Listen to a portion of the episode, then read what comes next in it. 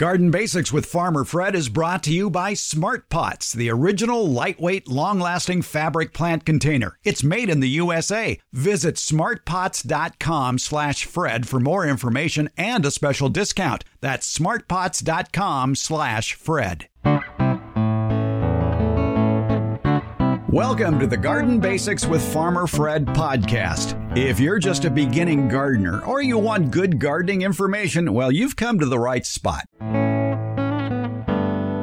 We revisit one of the most popular segments ever aired on our program why feeding your soil yields better results than feeding your plants. Sound confusing? Well, it's actually quite simple. You know, you can learn a lot when you hang out with retired college horticultural professor Debbie Flower at a nursery. We recently spent a morning looking at all the snail and slug control products that are available. Which ones are the most effective? Which ones are, shall we say, rather dubious? We find out.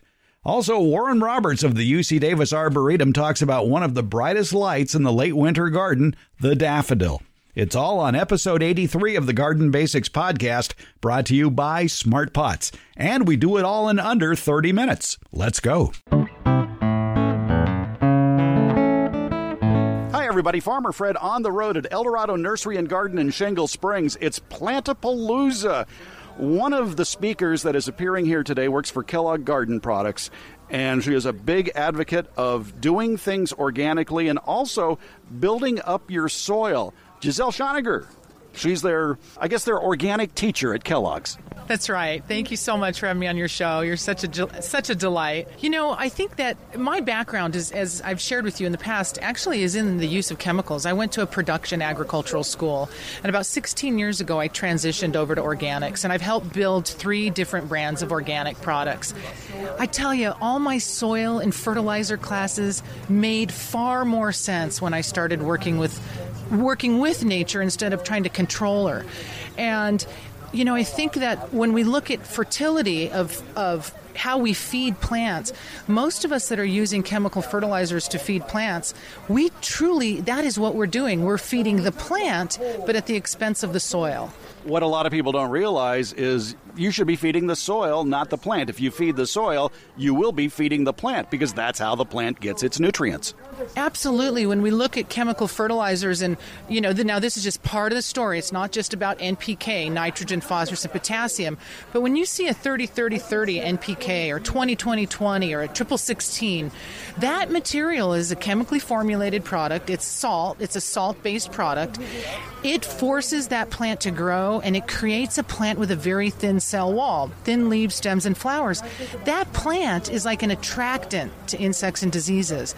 But the damage is what we're doing below the soil. Those salts kill off beneficial life.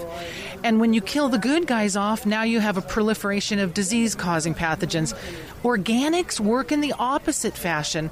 An, an all purpose fertilizer might only be a 444 NPK, but it's about feeding the life in the soil, as you just said. So when you build good life in the soil, the natural good guys will always eventually outcompete the bad guys.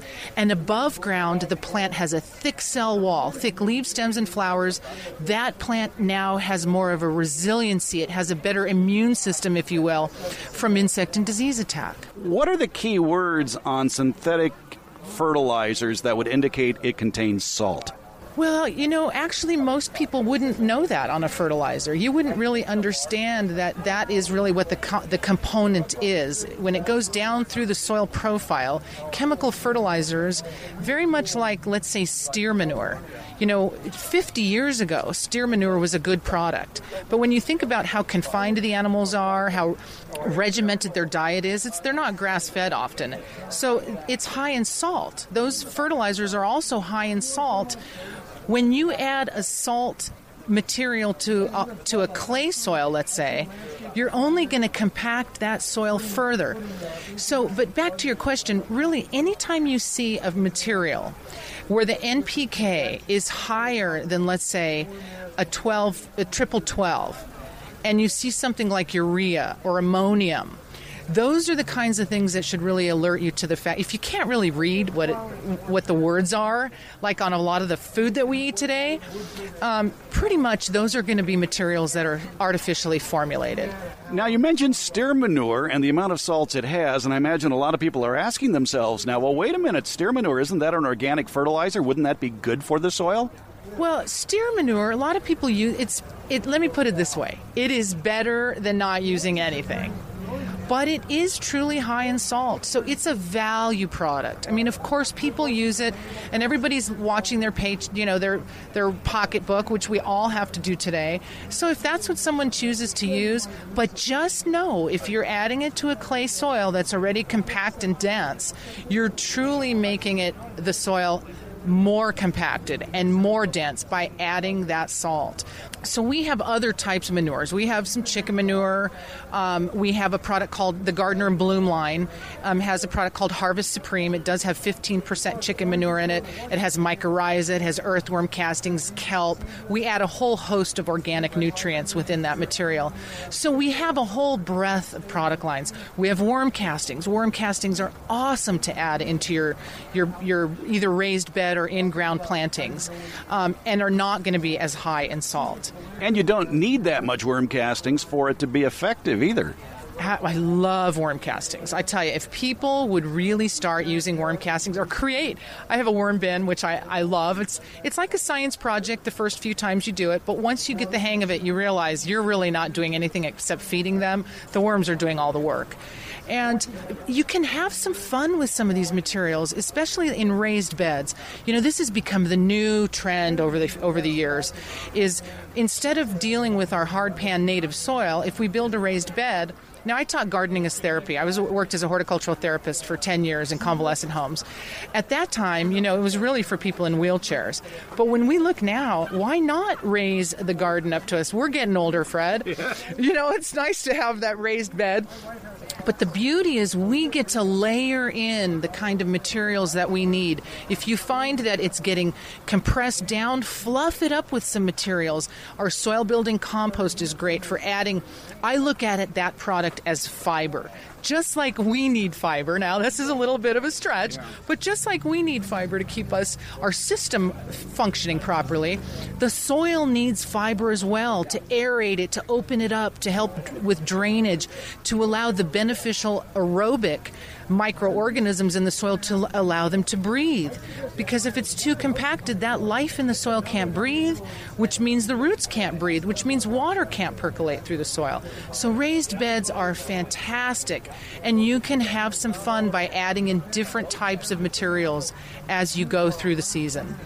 You know, it's fascinating this whole f- movement that we're seeing. It's it's almost like the back to the earth movement finally arrived from the 60s and the 70s. And I think because we're so tech we're so involved with technology, people are on the road more. Um, our lives have become so hectic that this idea of of growing our own food and slowing down a little bit um, has really become part of our culture today it boils down to if you feed the soil, you're feeding the plants. That's right. It's a totally different approach.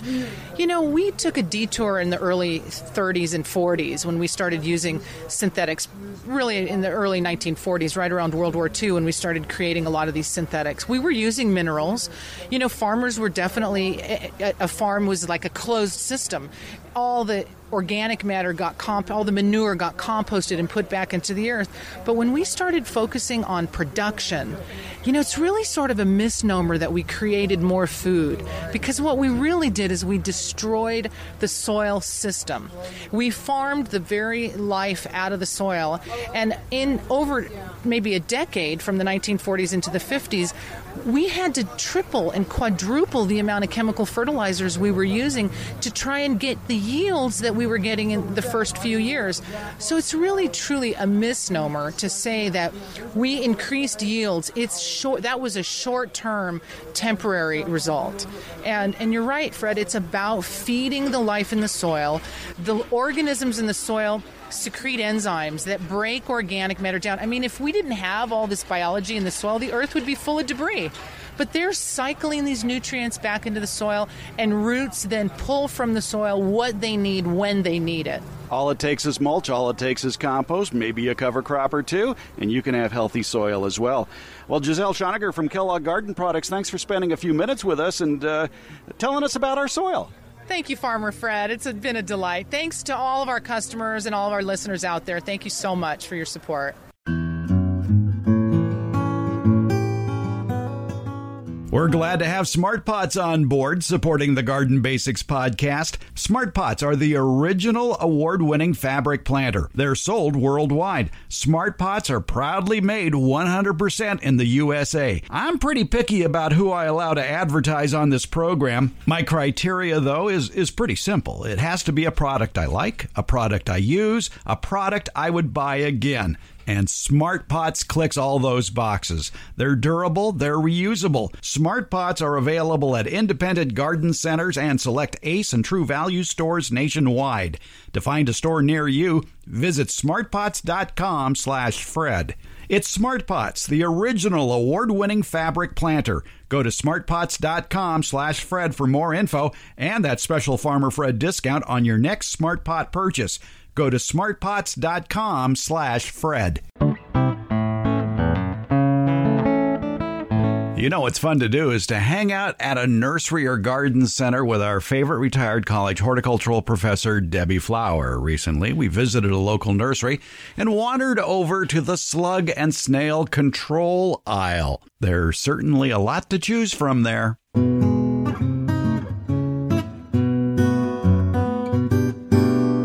Let's talk a little bit about mechanical, cultural, physical controls for controlling these pests, which uh, are, are, soon you're going to find them in places you don't want to find them, and uh, probably where they are right now is uh, under some protection.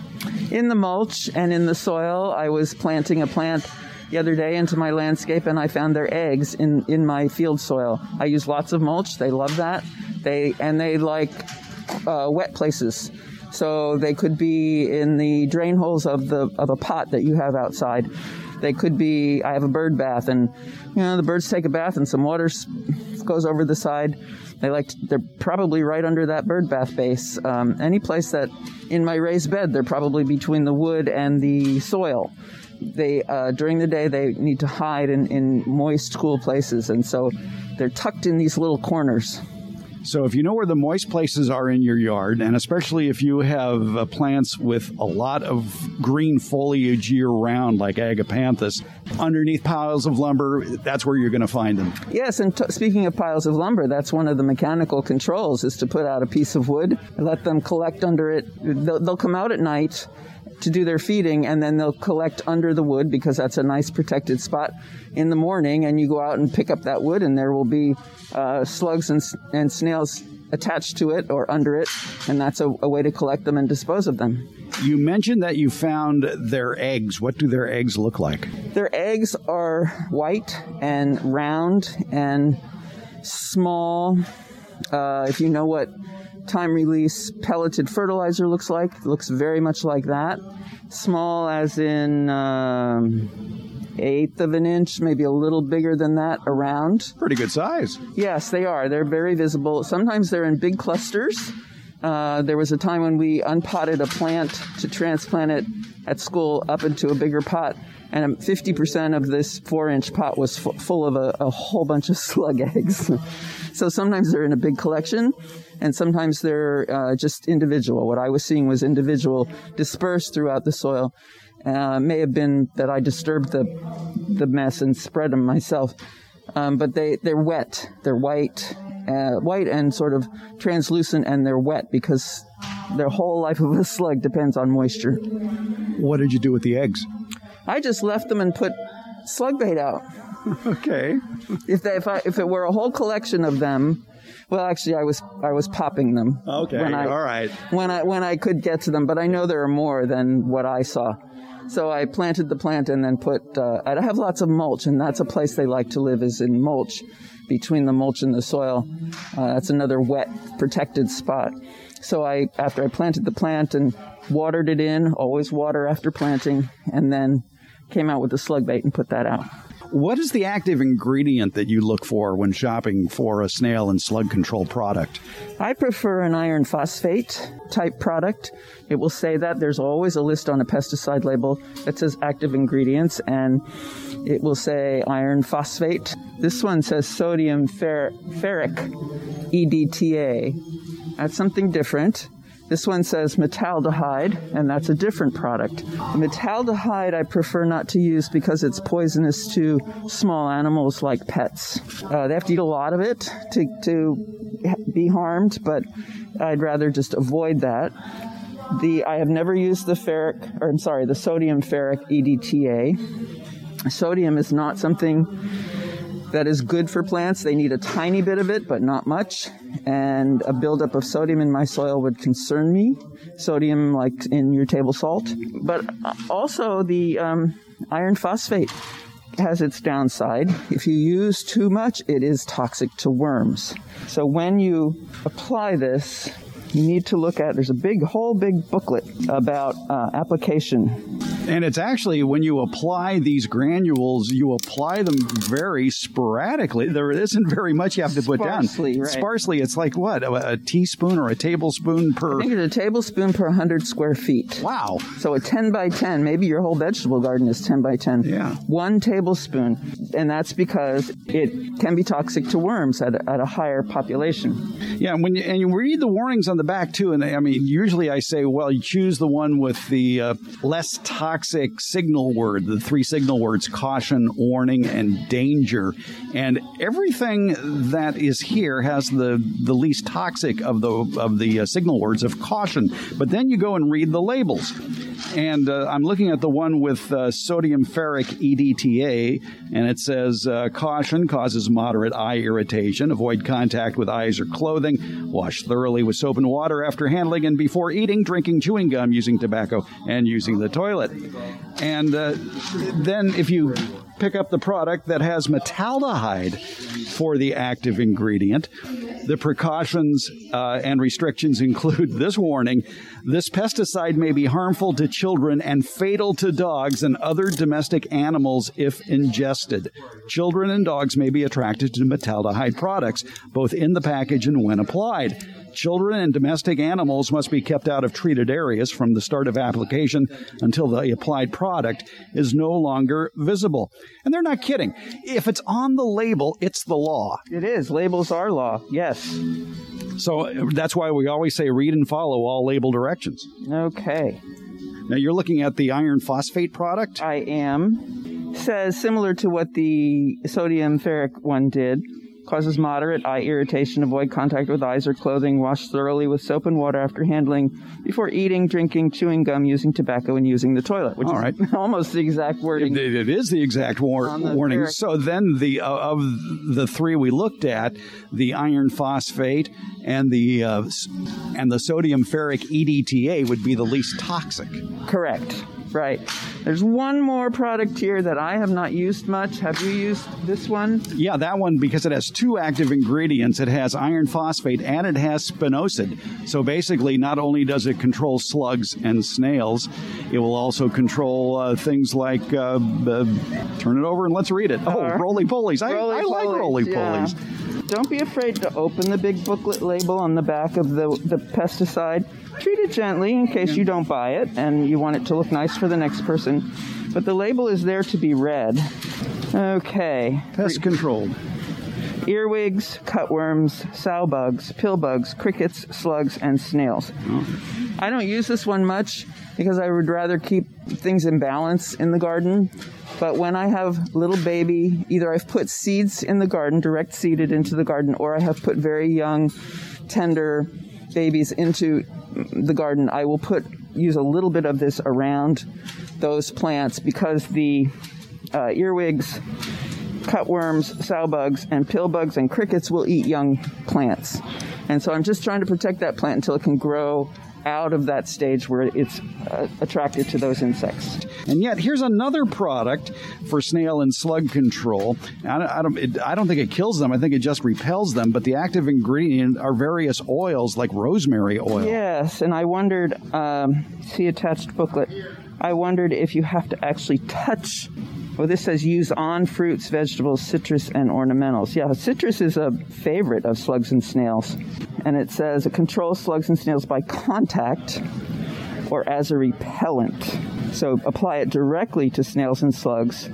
As a repellent, uh, apply it directly to the plants when feeding is first noticed.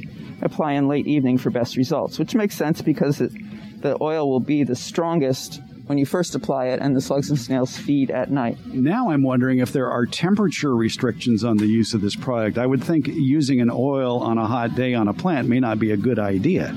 Yes, they don't mention that here, but you're absolutely right. You wouldn't want to apply this uh, when the temperatures get above about 85 degrees. Mm. It would spot your plant. You would see uh, damage to the plant.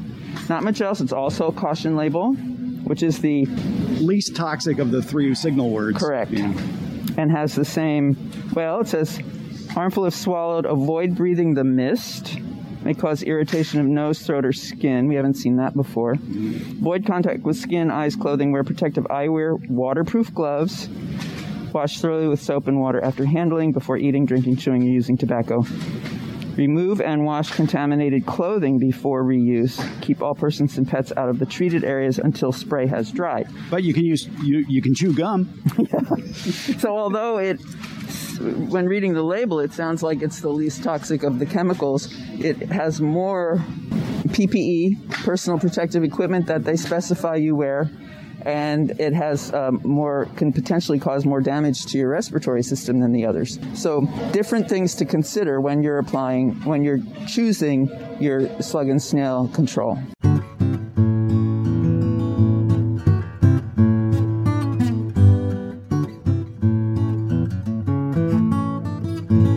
On the Garden Basics podcast, we like to bring in Warren Roberts, the superintendent emeritus of the UC Davis Arboretum, to give us a plant of the week, a plant that can be seen probably nationwide, and it just might be putting on a show currently where you live.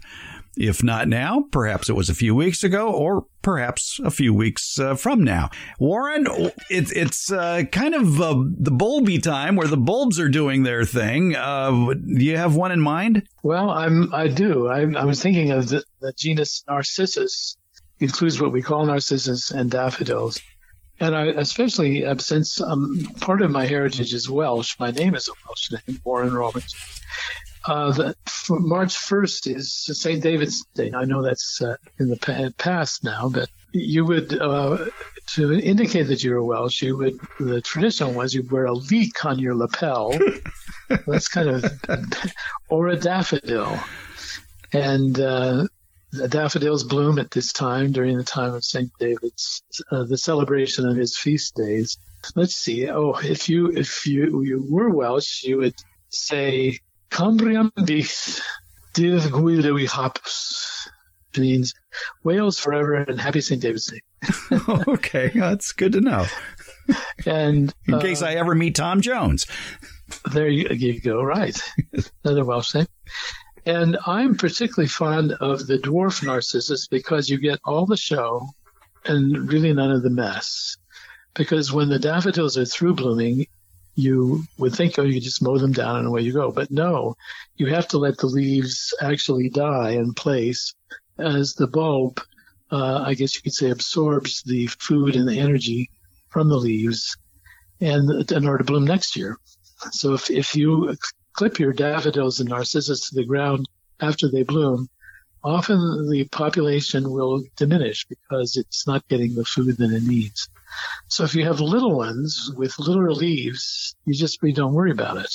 And so my one of my favorites of all is one called Tete a Tete, which uh, is a dwarf daffodil, and you find it often in grocery stores and whatnot uh, at this time of year.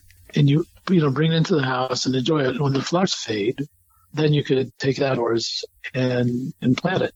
If you're in a place where the ground freezes, well, you'd wait until it thawed a bit. Then you have it in the garden forever and ever. It's it's a good one. There are a number of other small daffodils, are like something like baby moon, kinglet, jetfire, and so on.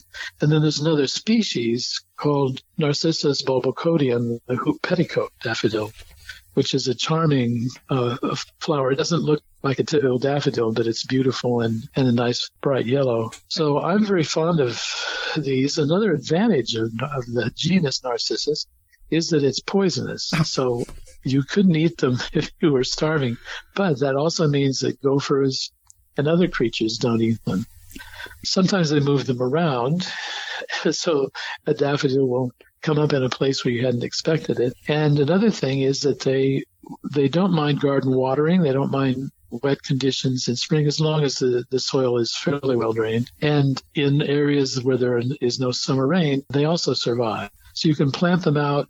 I have a I have hundreds of them planted along our road of actually of the more narcissus kind, which have the smaller flowers, but very satisfactory plants. I've not heard of cases of, of animals getting poisoned by them. I, uh, could be in the literature, but uh, they defend themselves and they offer a lot of beauty. The, the thing is, plant the little ones because you get all the show, a lot less work, or, or none at all, really. I can hear through my window people yelling at me saying, Is he saying that the deer won't eat them? well, a deer will always nibble anything. Yes. So you can't you can't say that they're safe from at least some predation. But as as far as I know, uh, they are uh, deer resistant. So you could you could actually put them on the list for that. There is a, a town in California, I think it's called Volcano, which has a place called Daffodil Hill, where there are uh, thousands and thousands have been planted out. They're beautiful during the spring, and then you don't have to worry about watering them although in a very dry, dry year, I would say while the leaves are still green, uh, a late, um, well, let's say a mid-spring watering after the flowers fade would would help, because I've noticed that in dry years you get the flowers, but the the plants are not as vigorous. If if people want to see some p- gorgeous pictures of Daffodil Hill, you can just do an internet search of Daffodil Hill. It's in Amador County in Volcano, and it is just a gorgeous display when it's in bloom. So happy St. David's Day.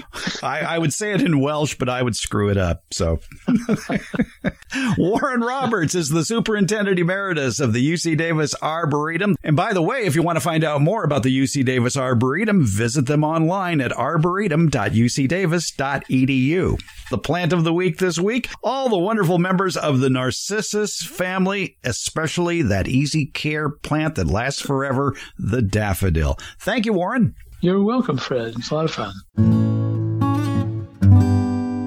The Garden Basics with Farmer Fred podcast has a lot of information posted at each episode transcripts, links to any products or books or websites mentioned during the show, and other helpful links for even more information. Plus, you can listen to just the portions of the show that interest you. It's been divided into easily accessible chapters. Plus, you'll find more information about how to get in touch with us. Maybe you could leave an audio question without making a phone call. You can do that at SpeakPipe. That's speakpipe.com. It's easy, give it a try, and you just might hear your voice on the Garden Basics podcast.